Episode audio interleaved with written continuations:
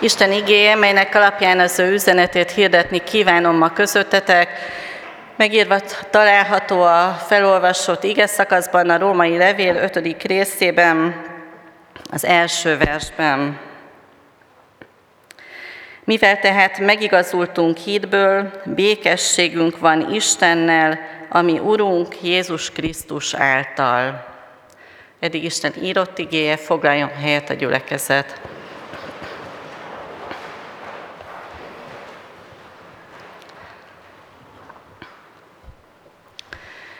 Hogyha a híreket hallgatjuk és olvassuk, akkor talán sokszor azok a sorok jutnak eszünkbe, hogy elkésett a békevágy, hogy nem nagyon tudjuk a békességet megélni, inkább annak a hiányától szenvedünk a társadalmunkban, a, az életünkben. Most már nyár van, és nyaralás egy-egy pillanata talán alkalmat ad arra, hogy mégis egy kicsit megéljük a békességet, hogy egy kicsit kiszálljunk a mókuskerékből, vagy elcsendesedjünk, töltekezzünk, valami olyat tegyünk, ami egy kicsit más, mint ami minden nap megszokott. Hogy talán belekóstolhatunk a békességbe, hogyha egy szép helyen vagyunk, hogyha egy kicsit um, nem az órához kell igazítani az életünket, hanem nyugodtabban érhetjük a napjainkat. Kedves testvérem, vajon te mikor érezted a békességet? Az elmúlt héten, az elmúlt hónapban volt-e olyan pillanat, vagy olyan hely esetleg, ahol úgy érezted, vagy azt élted át, hogy békességem van? Mit csináltál közben? Ki volt ott melletted, vagy egyedül voltál? Mi történt előtte? Hogyan élted át ezt a békességet? Alapvető vágyunk, a békesség utáni vágy, hogy nyugodtan tudjuk élni az életünket, hogy, hogy az igazán fontos dolgokra jusson idő, egy bibliai lexikon szerint igazából a békesség az a közeg, ahol élni lehet. Olyan, mint a halnak a víz. Az maga a békesség, az a közeg, ahol, ahol élni tudunk. A felolvasott igénk azt mondja, mivel tehát megigazultunk hitből, békességünk van Istennel, ami Urunk Jézus Krisztus által békességünk van. Mi sokszor azt éljük át még hívő emberként is, amit reményik az egyik békességről szóló versében írt, nincs nyugalom, nincs nyugalom a szív, amíg ver, mindörökké nyugtalan. De aztán ebben a versben az is benne van, hogy Istentől mégis békessége van. Nyugalma nincs, de békessége van, békesség Istentől. A mai Isten tisztelten felolvasott csodálatos ige szakasz alapján, ami azt hiszem a római levélben a, egy ilyen különleges módon arra hívja fel a figyelmünket, hogy mindaz, amit hiszünk, akár a múlt heti ígében, hogy a reménység ellenére reménykedve hitte Ábrahám Isten ígéreteinek megvalósulását, az milyen áldásokkal jár az életünkben, és tele van csodálatos üzenettel ez az ige szakasz. Ma három dologról szeretnék beszélni az ige alapján. Először az Istennel való békességről, azután arról, hogy hogyan árad ki Isten szeretete a mi szívünkbe, és végül arról, hogy a jövendőre, a holnapra nézve mit jelent az, hogy már ma békességem van, mit jelent ez, amikor az élet próbatételeivel, vagy akár a halál kérdésével kell megbirkózni. Az első kérdés tehát, hogy hogyan lehet békességem Istennel. Nagyon törekszünk arra, hogy a társadalmunkban béke legyen, és szörnyű tapasztalni azt, amikor ennek az ellenkezőjét látjuk érvényre jutni. Azt mondja a példabeszédek könyve, hogy Jobb egy tál főzelék ott, ahol békesség van, mint a hízott borjú ott, ahol háborúság van. És amikor a családi életben vagy a munkahelyen hiányzik a békesség, amikor nem tud az ember úgy leülni, vagy akár elvonulni egy kicsit a szobájába, hogy békesség legyen, az nagyon um, boldogtalanná teszi az életet. Ugye a családi tűzhely, az otthon melege, a meghittség, ez, amire vágyunk, és sokszor pont akkor ott jön ki a legtöbb feszültség, a munkahelyi, az emberekkel, a rokonokkal, a feszültségek ott, amikor otthon vagyunk, akkor törnek ránk legjobban. Vagy nagyon fájdalmas tapasztalat, amikor pont a legszentebb családi ünnepeken, meg gyülekezeti ünnepeken ott történik mindig valami, hogy, hogy ne legyen szép, meghitt az alkalom, hanem, hanem akkor valami nagy feszültség, veszekedés, idegeskedés lesz, mert annyira vágyunk a békességre, annyira törekszünk rá, hogy tökéletes legyen, hogy szembesülünk a saját gyarlóságunkkal, meg tökéletlenségünkkel, az még hagyjan a sajátunkkal, de a másikéval is, a családunk tagjaival, vagy a gyülekezeti testvéreinkkel, és akkor már is elveszett a békesség.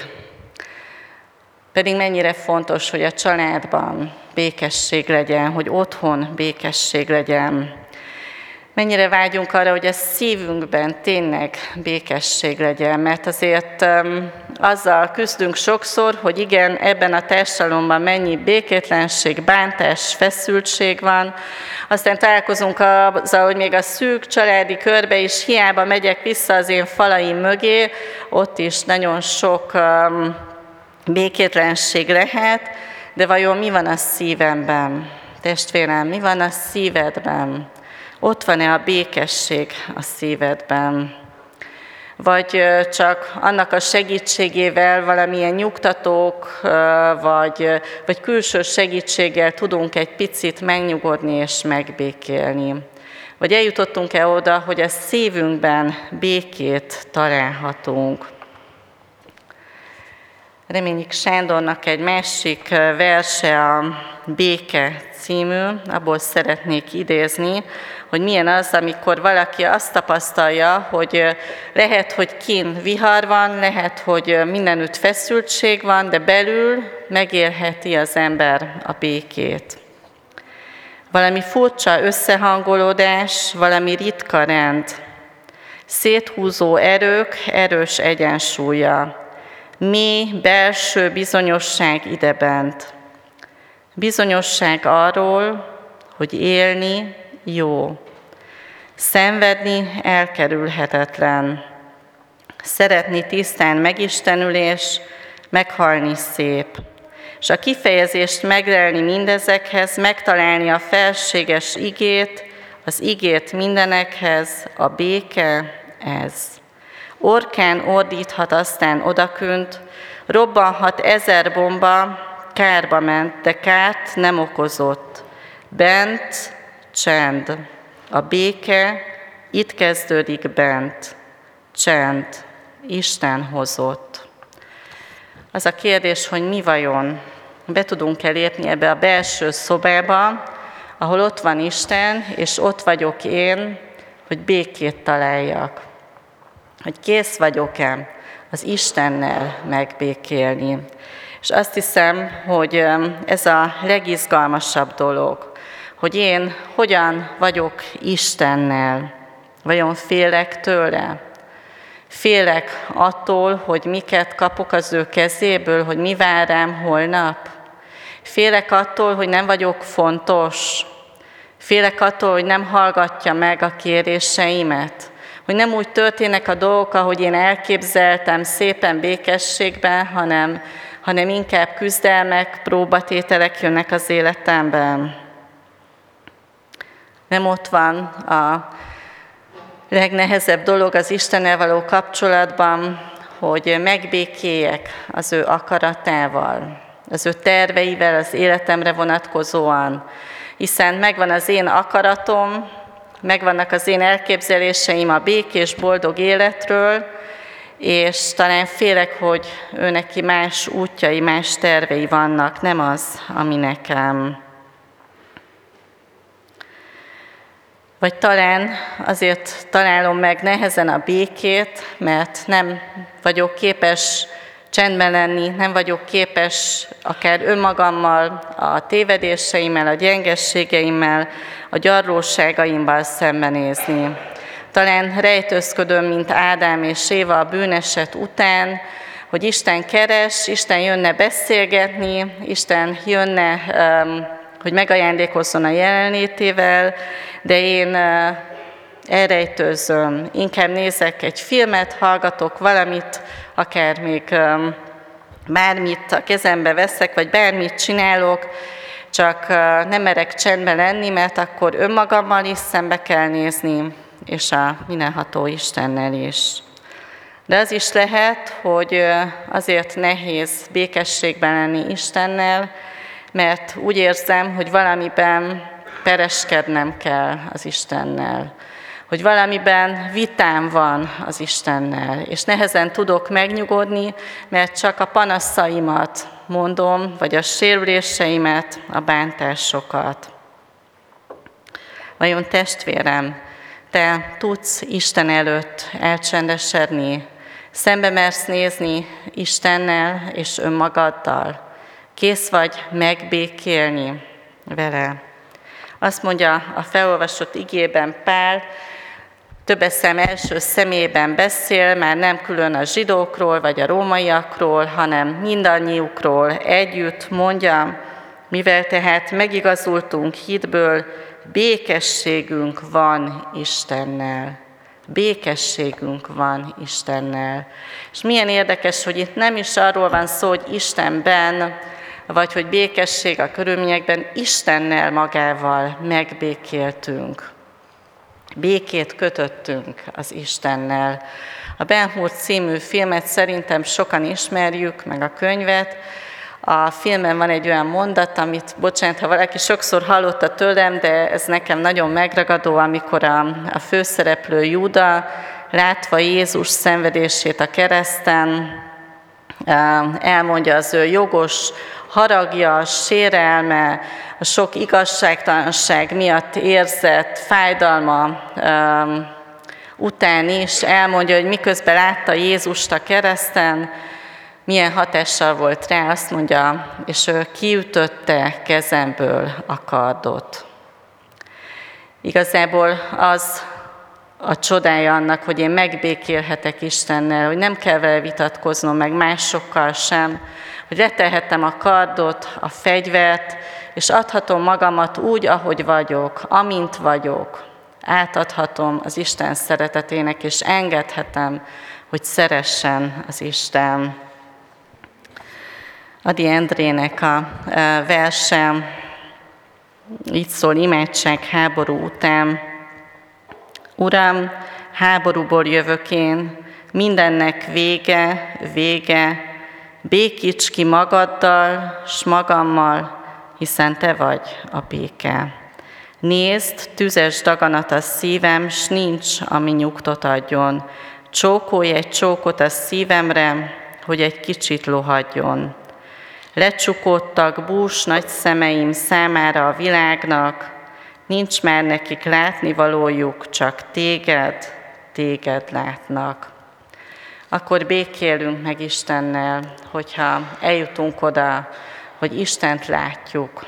Látjuk őt úgy, amint van, az ő szeretetével, az ő atyai gondoskodásával, ahogyan figyel ránk, ahogyan engedi, hogy elmondjunk dolgokat, hogy kiöntsük előtte a szívünket, ami panaszainkat, félelmeinket, fájdalmainkat is. A békességet Jézus Krisztus hozza el a számunkra, és ő hozta el a számunkra úgy, hogy megmutatta az Isten szeretetét, hogy kiábrázolta nekünk, valóságosá tette az Isten szeretetét. Elmúlt héten a hittantáborban ezzel foglalkoztunk, hogy Isten szeretete milyen módon nyilvánul meg felénk, hogy mi hogyan szerethetjük őt, hogyan hangolódhat rá az életünk, és ő hogyan bátorít minket a szavaival, milyen időt szán nekünk, milyen áldás lehet a vele töltött idő, hogy ajándékokat ad nekünk, hogy segít, és, és megérint minket az ő lelke által. Szívünkbe árat az Isten szeretete. A pünkösd arról szólt, hogy kiárat a lélek. Múlt héten láttunk itt az Isten tiszteleten a gyerektanításban egy csodálatos példát arról, amikor az öröm túlcsordul, mint ahogyan a pohárból túlcsordul a víz. Igazából milyen nagy ajándék az, hogy az Isten szeretete árad ki a mi szívünkbe. Gyerekkoromban a kertünk végében volt egy kis patak, ami néha teljesen kiszáradt, néha csordogált benne a víz, ugye a eső függvényében egy pici forrás táplálta, és nagy lelkesedéssel szoktunk kis fa pálcike, ilyen letört kis, nem mi törtük le, csak a földre hullott faágakat úsztatni a patakon. De amikor ugye kevés volt a víz, akkor azt tapasztaltuk, hogy hát elég hamar elakadt a kis hajó, mert neki ment a gyökereknek, a kis patak medernek, és nem tudott haladni. És amikor jött egy jó kis nyári zápor, eső, akkor úgy megáradt a patak, hogy mentünk ki utána, és raktuk bele a kis faágacskákat, és futottunk végig a patakmeder mellett ki az utcára, ahogy folyt a patak, és néztük, ahogy hömpölyög a víz, és viszi magával a kis hajónkat. És ez a kép jutott eszembe, hogy amikor Isten szeretete kiárad ránk, ez mondjuk bibliai kép is, tehát nem véletlenül jutott eszembe, mert a Bibliában is ugye, amikor a szikkat mederbe Izraelre jellemző volt, hogy voltak olyan vádik, olyan medrek, amiben csak az esős évszakban volt víz, a száraz évszakban teljesen száraz volt, de amikor megjött az eső, akkor így áradt a víz, és az áldást élték át az emberek. Ugye ez nem hasonlítható ahhoz, amikor túl áradásról van szó, vagy ami már károkat okoz, de azt hiszem az a kép, amit talán természetfilmekben is lehet látni, ahogyan a kiszikkadt földre megérkezik az eső, az áldás és életet, termést hoz a maga után. Szívünkbe árat az Isten szeretete a Szentlélek által.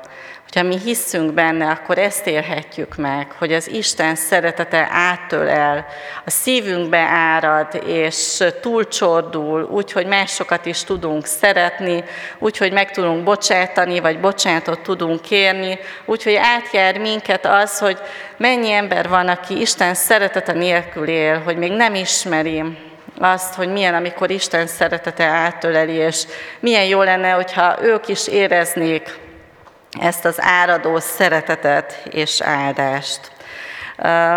Nem tudom, hogy ki ismeri azt az éneket, amit én gyerekkoromban tanultam az otthoni gyülekezetben, és nagyon lelkesen énekeltük.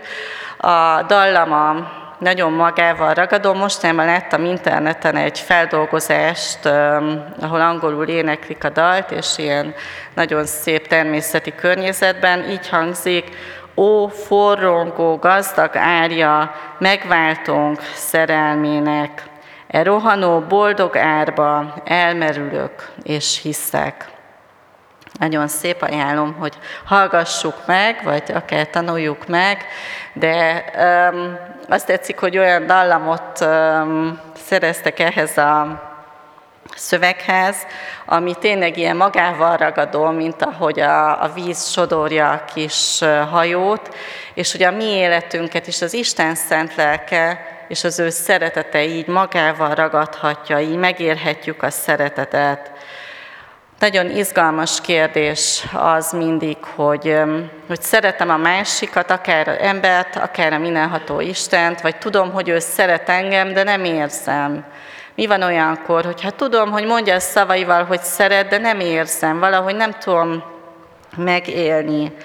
És milyen fontos, hogy, hogy imádkozzunk azért, hogy valóságosan tudjuk megérezni, átélni az Isten szeretetét, és hogy valóságosan lássuk, hogy a másik ember, a családom tagja, a gyülekezeti testvérem hogyan érezheti meg az én szeretetemet, mert lehet, hogy egészen másképpen szeretnénk erről, ugye a szeretet nyelvek tanítanak, hogy lehet, hogy én inkább a biztató szavak által, a másik a, azzal, hogy segítek neki, sokféle módon érhetjük meg valóságban a szeretetet, de az biztos, hogy a szeretet érzésére szüksége van. Egy gyermek akkor érzi magát biztonságban, hogyha szeretik a szülei, sőt, igazából azt mondják, hogy a, akkor van a legnagyobb biztonságban, hogyha azt érzi a gyermek, hogy a szülők egymást szeretik, és egymáshoz ragaszkodnak, és ez békességet ad a számára ahhoz, hogy egy szeretett kapcsolat megmaradjon, ahhoz próbatételek is vannak sokszor, vagy próbatételek során derül ki, hogy mennyire szeretjük egymást. És itt már elérkezünk a harmadik pontunkhoz, hogy amikor a nehézségek, a próbatételek jönnek, akkor um, hogyan tudjuk megélni a szeretetet. Hogyha egy házasságban vagy egy család életében van egy súlyos betegség, akkor, hogyha elég szoros a kötődés, a ragaszkodás, akkor ez a betegség válhat azzal, hogy megerősödjön a szeretet kapcsolat még jobban, az összetartozás, a ragaszkodás. Hogyha esetleg nem volt olyan erős a kötődés, akkor lehet, hogy egy próbatétel az inkább eltávolítja egymástól a családtagokat. De milyen jó, amikor kiállja a próbát, a földi élet sok nehéz próbáját, egy szeretet kapcsolat, amikor a próbatétel után azt tudjuk mondani, hogy fú, hát ezt túléltük. Milyen jó, hogy megmaradtunk, hogy itt vagyunk. Milyen jó, hogy ezen átsegített minket az Isten. Megerősödhet és mélyülhet a szeretetünk. És ott van a kérdés, ami ebben az igében is elhangzik, hogy Isten szeretete kiárat ránk, de mi mégis sokszor szembesülünk a szenvedéssel, a fájdalmakkal, a betegségekkel, a kudarcokkal, a verességekkel, a tragédiákkal, a, hogy elhagynak emberek, nagyon sok dolog lehetne sorolni, akkor ezeket hogy élhetjük meg? És itt van, hogy tudom, hogy Isten szeretete kiárad rám, és a próbatételek, vagy akár az üldöztetések, azok az Istennel való kapcsolatomnak a próbái, ahogyan hallhattuk az igében, megpróbáltatás szüli az álhatatosságot, az álhatatosság a kipróbáltságot, a kipróbáltság a reménységet, a reménység pedig nem szégyenít meg. Igazából ez a reménység, amiről múlt héten is hallhattuk az ige hirdetést, ez az, ami átsegít minket a próbatételeken, a nehézségeken, a szenvedéseken és a fájdalmakon is. És megerősít abban, hogy ezeken már átsegített minket az Isten, akkor reménységem van a jövendőre nézve, mert hogy ebben az igében ott van az örök élet reménysége is. Hogyha tudom, hogy vannak próbatételek, üldöztetések, és itt igazából az igében Pálapostól nem is arról a próbatételről, ami amúgy az emberi élet része, hanem kifejezetten a keresztény üldözésről, vagy hogy az egyház, ez a átélt támadásokról van szó, arról beszél az apostol, akkor kérdés, hogy én ezekbe a próbatétekbe is ki tudok-e tartani Isten mellett. Amikor arról beszéltem, hogy fontos, hogy megbékéljünk Istennel, ebben azért az is nagyon fontos kérdés, hogy én elhiszem azt, hogy én Istenhez tartozom, hogy Istennél van a békessége, mert amíg én nem döntök mellette, amíg nem békülök meg az Istennel, addig annak a hatalomnak a hatása alatt vagyok, ami az Isten ellen lázad. Vagy az Isten oldalán az ő gyermekeként, az ő békességében élek, vagy a másik lehetőség, hogy Isten nélkül élek, és ki vagyok szolgáltatva a gonosz erőinek és hatalmának. Viszont, hogyha én Istenben élek, akkor bármilyen próbatétel is legyen az életemben, bármi történjék, olyan békességet kapok, akár látjuk az egyház történelme, hogy üldöznek, hogy óriási terheket hordozok, de mégis tudom, hogy velem van az Isten, megtart, és örök életet ad a számomra. Hogy van reménységem, üdvözülni fogok, örök életem van, nem csak a földi élet próbatételeivel kell szembenézzek, hanem van reménységem, hogyha Jézus meghalt a bűneinkért, amikor még bűnösök voltunk, megigazított az ő vére által, még inkább meg fog menteni minket a haragtól. Mert ha akkor, amikor ellenségei voltunk, megbékéltettünk Istennel fia halála által, akkor miután megbékéltettünk, még inkább üdvözíteni fog az élete által. Hogyha Isten itt most megbocsát, hogyha itt, Isten itt most az ő békességét adja nekünk, és leveszi rólunk a bűneink terhét, Jézus áldozatáért, akkor mennyivel inkább ad nekünk örök életet a mennyországban. Jó Sándor ige hirdetésében olvastam, amit erről az ige szakasz, ennek az ige szakasznak az alapján írt, egy olyan mondatot, ami azért Hát számomra nagyon emlékezetes mondat volt, azt hiszem, hogy mindannyiunknak az lesz, hogyha én elmondom.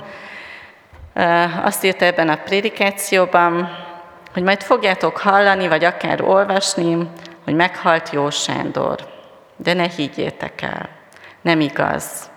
Mert aki hisz a fiúban, annak örök élete van. Annyira megragadott engem ez a bizonyságtétel, hogy valaki így áll a jövendő felé, hogy nekem örök életem van, mert ha itt a Földön megbocsátott Jézus, hogyha itt a Földön mindent megtett értem, akkor hogy ne ajándékozna meg az örök élettel. Dietrich Bonhoeffer nevét bizonyára többen ismerjük. Itt a templomban is elhangzott már, mert az elmúlt hónapokban tanultunk egy éneket, amit ő írt. Dietrich Bonhoeffer német evangélikus lelkipásztor volt, aki az első pillanattól kezdve felemelte a szavát a hitleri Németország hatalomjutásakor már a, a annak a veszélye meg bűnei ellen, és aztán mindent megtett, hogy megakadályozza annak a terjedését, és börtönbe került. A börtönben is írt verseket, prédikációkat, és éppen úgy olvastam, hogy egy karácsony alkalmával, 44 karácsonyán írta azt az éneket, amit majd záró énekként fogunk énekelni, és ugye ő nem élte túl. Elítólag az, az egyik német vezetőnek a nagyon fontos rendelkezése volt, hogyha elveszítik is a háborút, már ugye úgy tűnt, hogy hogy olyanok a kilátásaik, Dietrich Bonhoeffer nem élheti túl, és őt kivégezték még a háború befejezése előtt, és ő írta ezt az éneket, amit majd énekelünk, áldó hatalmak oltalmába rejtve, csak várjuk békén mindazt, ami ő, mert Isten őriz híven reggel, este, ő hű lesz, bármit hozzon a jövő. Amen.